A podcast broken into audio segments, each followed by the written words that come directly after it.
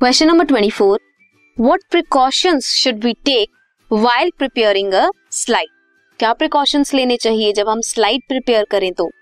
सबसे पहले जो आप स्लाइड लोगे, उसे आप देखोगे that it must be clean and clean करने के बाद it must be dry before आप उसे यूज़ करें.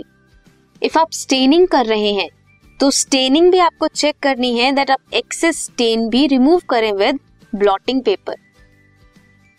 जब आप स्लाइड को, माइक्रोस्कोप के अंडर स्टडी करते हो, आप उससे पहले कवर स्लिप लगाते हो। तो कवर स्लिप आपको ध्यान से लगानी है ताकि स्लाइड और कवर स्लिप के बीच में जो आपको स्टडी करना है सब्सटेंस वहाँ पे बबल्स ना रहे। तो bubble should not be there before studying it under microscope this was question number 24